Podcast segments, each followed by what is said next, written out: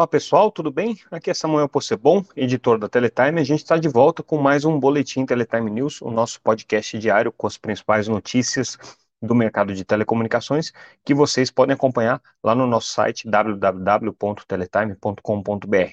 Para quem ainda não é inscrito, entre lá no nosso site, coloque seu e-mail, receba nossa newsletter diariamente no seu e-mail, ou então, se vocês preferirem, também podem seguir a gente pelas redes sociais ou aqui todo dia com as principais notícias que foram destaques no nosso noticiário é, sobre o mercado de telecomunicações. E aí a gente traz o destaque mais importante dessa terça-feira, em que a gente é, viu a primeira, a primeira etapa da aprovação no Senado é, dos nomes do Carlos Baigorre e Arthur Coimbra para o conselho da Anatel. O Baigorre já é conselheiro da agência, está sendo agora é, colocado na posição de presidente, e o Arthur Coimbra é secretário de telecomunicações e está sendo colocado na posição de conselheiro. Ambos são servidores de carreira da Anatel, foram sabatinados hoje pela Comissão de Infraestrutura do Senado e ambos foram aprovados na comissão. Foi uma sabatina um pouco tumultuada, porque havia muitos nomes ali para serem é, analisados conjuntamente pelos senadores. Eles tiveram pouco tempo para discorrer e falar sobre o setor de telecomunicações durante essa sabatina, mas conseguiram dar alguns recados. Então, um dos pontos que foi é, levantado durante o processo de arguição é, junto aos senadores foi a questão de como que vai ser feita a conversão das concessões de telefonia fixa em autorizações e o que, que isso vai reverter em recursos para investimentos. Então, o Baigor informou naquela ocasião que a consultoria é, feita pela Anatel para é, contratada pela Anatel para fazer esse levantamento de custos já concluiu esse primeiro levantamento, isso deve ser encaminhado agora ao TCU, para que o TCU é, valide os cálculos e, afinal de contas, possa ser feita a conversão das concessões em autorizações. Já o Arthur Coimbra preferiu é, ficar mais concentrado na questão de educação conectada, então ele falou dos projetos é, do Ministério é, das Comunicações para a educação, falou é, dos investimentos que vão ser feitos pelas operadoras em decorrência do leilão de 5G em conectividade em escolas é, e focou a sua, a sua apresentação em políticas públicas, afinal de contas, como secretário de telecomunicações, que é o que ele vinha fazendo até agora, ele era o responsável principal pelo estabelecimento dessas políticas públicas. É, Baigorre foi aprovado por unanimidade, é, Arthur Coimbra teve dois votos contrários, é, o que é normal, né, nesse tipo de, de sabatina, não há nada de excepcional é, em, no fato de você ter tido votações é, contrárias ao seu nome, agora eles seguem para análise do plenário do Senado, uma vez é, aprovados pelo plenário, é dado posse pelo presidente da República, e aí eles podem exercer as suas funções na Anatel. Importante que nessa quinta-feira tem uma reunião da agência, do conselho diretor da agência,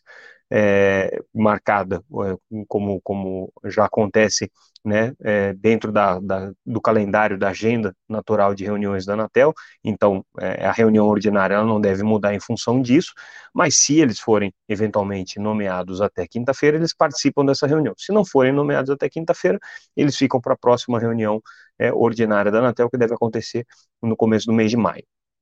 Uh, mudando agora totalmente de assunto, né, a gente traz a nossa cobertura especial do Fórum de Operadoras Inovadoras, que está acontecendo essa semana em São Paulo, organizado pela Teletime e pela Mobile Time. É um evento em que a gente discute modelos de negócio, estratégias é, e perspectivas das empresas que estão entrando ou que estão é, inovando no mercado de telecomunicações, das novas operadoras de telecomunicações. A gente começou o dia hoje é, falando sobre o mercado de 5G a partir da perspectiva dos é, players regionais que venceram esse leilão de 5G. Então a gente teve ali a participação é, da Cloud2U, que é do grupo Greatec, da BrisaNet, é, tivemos a participação da Unifique, tivemos a participação também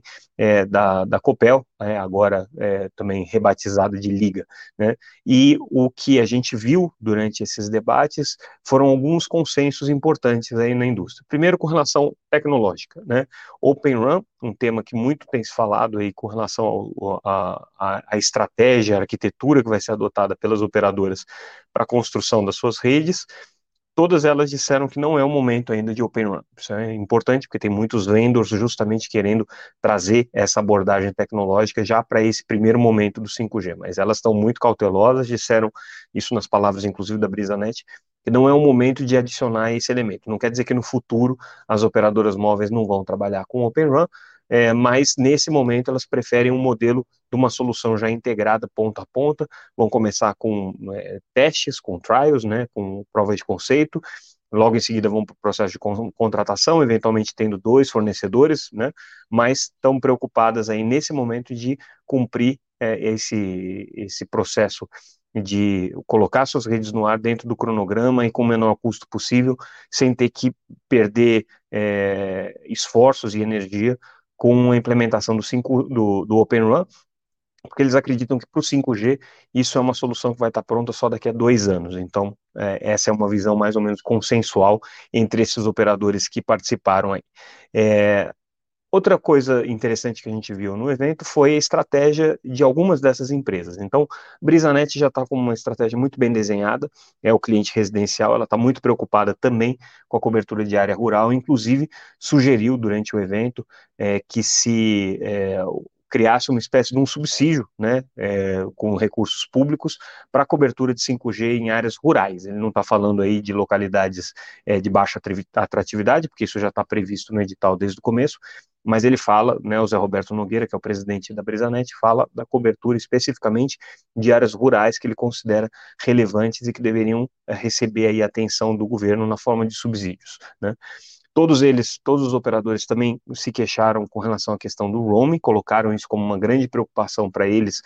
porque eles entendem que no momento em que iniciarem suas operações regionais, vão precisar do roaming na rede de outras operadoras para poder complementar a sua cobertura, afinal de contas, é, são redes que estão começando do zero e que não vão ter 100% de cobertura, mesmo dentro das regiões em que estão autorizadas. Então, o roaming é uma grande preocupação desses operadores.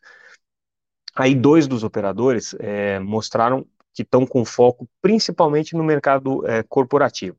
É, primeiro, a Liga, que é a Copel Telecom, foi muito explícita nesse sentido. A estratégia dela é atender com 5G o mercado corporativo, principalmente com redes privativas. No final da fila, está atender o usuário final com é, redes móveis, com redes de banda larga. Mas, assim, a prioridade é atender o mercado corporativo, principalmente para redes privativas.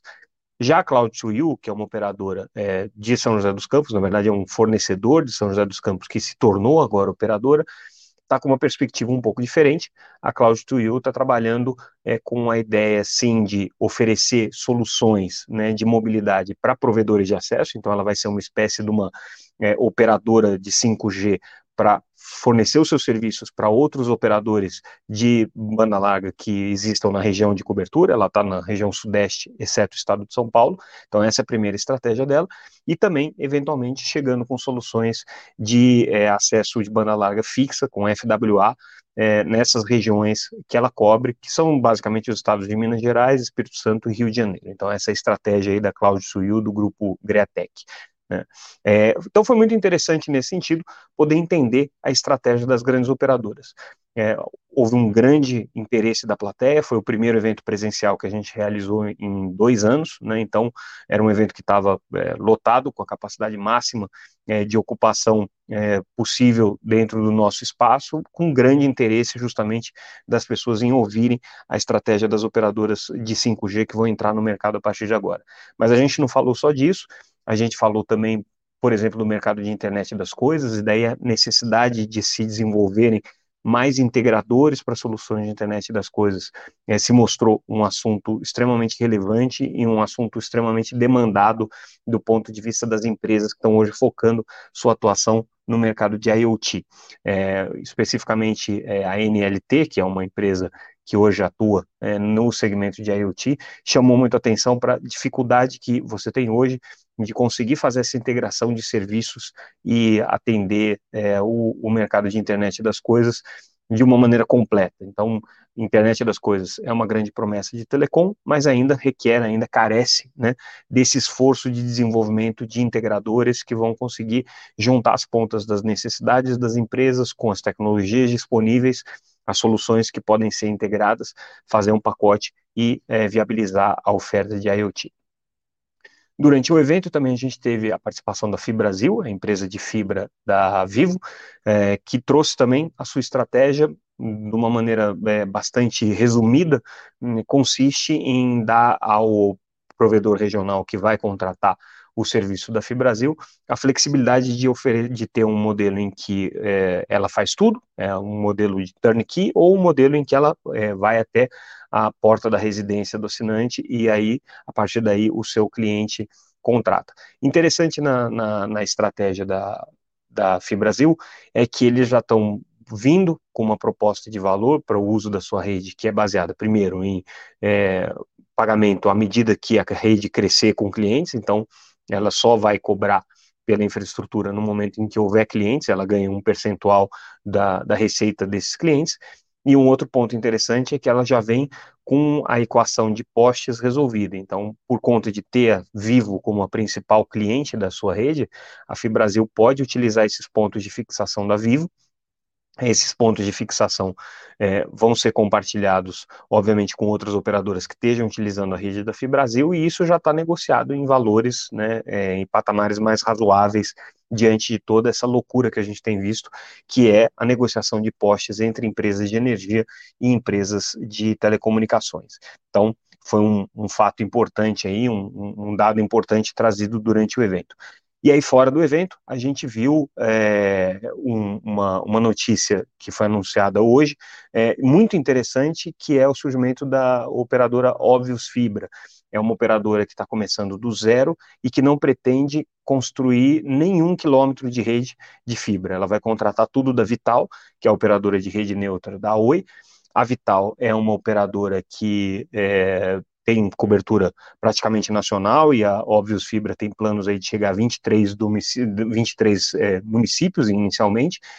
é, vai ter um investimento bastante relevante, é um grupo argentino que está por trás deles, é, mas é, que não pretende ter nenhuma infraestrutura própria, vai ser uma dentro de um conceito de uma teltech, fazendo aí analogia com food techs, com health techs, com edutechs, com todas as techs aí que a gente tem visto surgir, vai ser uma primeira operadora de telecomunicações 100% digital, pelo menos essa é a promessa, interessante esse anúncio aí da, da, da Vital e da, e da Óbvios Fibra, esse é o nome escolhido para essa operadora, porque indica aí um caminho, né, que pode ser que a gente veja mais e mais é, mais e mais operadoras entrando nesse modelo aqui. É, indo mais adiante no, na nossa cobertura de hoje, a gente traz uma notícia importante com relação à pesquisa feita é, pelo hum, TIC Covid 2019, feita pelo, pelo Comitê Gestor da Internet, em que eles avaliam o, o, o, impacto da pandemia no uso das redes de telecomunicações, né? E aí o dado mais interessante que a gente a gente traz dessa pesquisa é, é como que é, a, a, infraestrutura de telecomunicações, especialmente a infraestrutura de é, banda larga móvel, foi necessária é, para o uso é, das pessoas durante o período pandêmico. É, segundo esse, esse levantamento, 77% dos usuários de internet na classe D e E só tiveram acesso à internet pelo celular é um número muito impressionante, é, mostra o papel da, do 4G é, e do 3G na, na, conectividade das pessoas e como que elas têm se tornado mais dependentes desse tipo de infraestrutura. Então, é um bom indicativo para políticas públicas. Outro dado interessante dessa pesquisa é, realizada é, pelo, pelo, pelo pelo Comitê Gestor da Internet, é como cresceu o uso do dispositivo de Smart TV né, a televisão conectada, que a gente, é, hoje, muito comum né, ter em casa, ou quem está comprando televisores novos já tem esse, essa possibilidade de conectar a TV diretamente na internet, como fonte de entretenimento e como isso cresceu é, de uma pesquisa para outra. Então, há um ano atrás, é, você tinha, por exemplo, é, 57% das, dos domicílios de A e B é, utilizando o Smart TV para conectar a internet. Já no ano passado, segundo a, a pesquisa realizada aqui, é, mostra que 85% da classe A e B utilizava a Smart TV para acessar a internet quando estava disponível. O mesmo aconteceu nas classes C e principalmente na classe D, o salto D e E, o salto foi impressionante. Você tem, tinha na pesquisa anterior 16% dessas classes utilizando o Smart TV para acessar a internet e é, na última pesquisa mais recente 51% das pessoas utilizando Smart TV para ter acesso à internet. Então, é, evidentemente, houve aí uma, uma, uma diversificação nas formas de acesso. Isso se reflete nos serviços também. Né? Então, uh, o que a pesquisa revelou é que 89% das pessoas assistiram filmes ou séries pela internet, 86% ouviram música pela internet e esse número é muito impressionante, 43% das pessoas entrevistadas, o que representa aí, né, estatisticamente é, a realidade da internet brasileira, 43% das pessoas entrevistadas pagaram por uma plataforma de streaming para ter acesso a filmes ou séries, né, é, é, um aumento muito significativo comparando com o número anterior, da pesquisa anterior, em que você tinha aproximadamente 30% dos usuários, 29% da população usufruindo de serviços online, agora a coisa cresceu mais ainda. Cresceu comércio eletrônico, impressionantemente, 76% dos usuários da rede de computadores usa comércio eletrônico, enfim, mostra o papel que a internet teve é, no, no, no período pandêmico e o salto de transformação digital que a gente acabou vendo em função da obrigação das pessoas de terem que é, encontrar outras formas de se entreter, de trabalhar, de se educar, enfim, né, todas elas ligadas aqui ao, ao é, à conectividade é, e ao, ao, uso da internet. E aí a gente finaliza o nosso noticiário de hoje, é, trazendo algumas notícias com relação à aprovação do, do, do PL das fake news. O presidente da Câmara, Arthur Lira, é, deixou muito claro que espera que durante o debate no plenário haja ajustes nesse, nesse projeto. A gente está vendo uma campanha pesada das empresas de internet contra um dos artigos do, do PL, principalmente o, PL, o artigo 38, que prevê a remuneração de conteúdos jornalísticos por parte das empresas de internet. Então, alegando que isso daí é, vai acabar obrigando eles a financiar fake news, enfim, existe toda uma discussão, mas no mundo inteiro está se debatendo isso, como que você remunera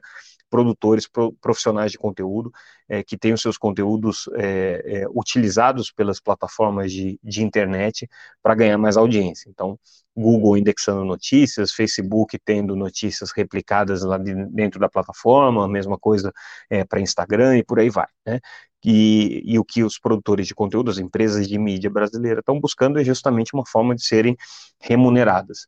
tem controvérsias aí nessa forma como isso vai ser feito, tem, o mundo inteiro está tentando encontrar uma fórmula, mas esse é o entrave da vez no PL das fake news, o PL 2630, que está em discussão agora na Câmara dos, dos Deputados. É, existe uma perspectiva de urgência para a votação desse projeto, então ele deve entrar é, rapidamente em pauta, né? É, mas o presidente da Câmara, Arthur Lira, disse que espera consenso ainda e espera que alguns ajustes possam vir a ser feitos ainda no plenário antes da votação. Então, essa é a expectativa aí é, com relação ao PL das fake news. E com isso a gente encerra nosso noticiário de hoje, é, comentando aí muito do que aconteceu no Fórum de Operadores Inovadores. Amanhã a gente tem mais um dia do evento, então vamos trazer mais novidades para vocês com relação ao que tem sido discutido, o que tem, que tem sido levantado pelas operadoras. É, eu pulei uma notícia que é importante também, mas é, então vamos, vamos deixar o registro aqui, que aconteceu durante o evento. A Claro anunciando que tem a expectativa de começar já o, com 5G com um número maior de herbes no, no release 16, que é, o, é, a exigência regulatória da Anatel, uma rede standalone de 5G com todas as funcionalidades que o release 16, que é o mais recente, permite. É, então essa é a expectativa deles mas eles colocaram que muita coisa que se espera que as redes de 5G tenham condições de fazer, não estão especificadas ainda, vão ter que ser especificadas no release 17, no release 18, então é, as redes 5G Ferrari, com capacidade de fazer tudo e ser a rede mais é, poderosa e maravilhosa, como se prometeu na época do leilão de 5G, segundo que os, os, os técnicos da Claro que estão analisando esse assunto, a gente teve especialmente a presença do Luiz Fernando Bordeaux, que é diretor de tecnologia da Claro, é, depende ainda desse processo de regulamentação que vai acontecer. Então, com isso, agora sim, a gente encerra o nosso noticiário de hoje. Eu fico por aqui. Amanhã a gente volta com mais um Boletim Teletime News. Muito obrigado pela audiência. Sigam a gente nas redes sociais, sempre como arroba Teletime News. E amanhã tem mais. Obrigado, pessoal. Boa noite.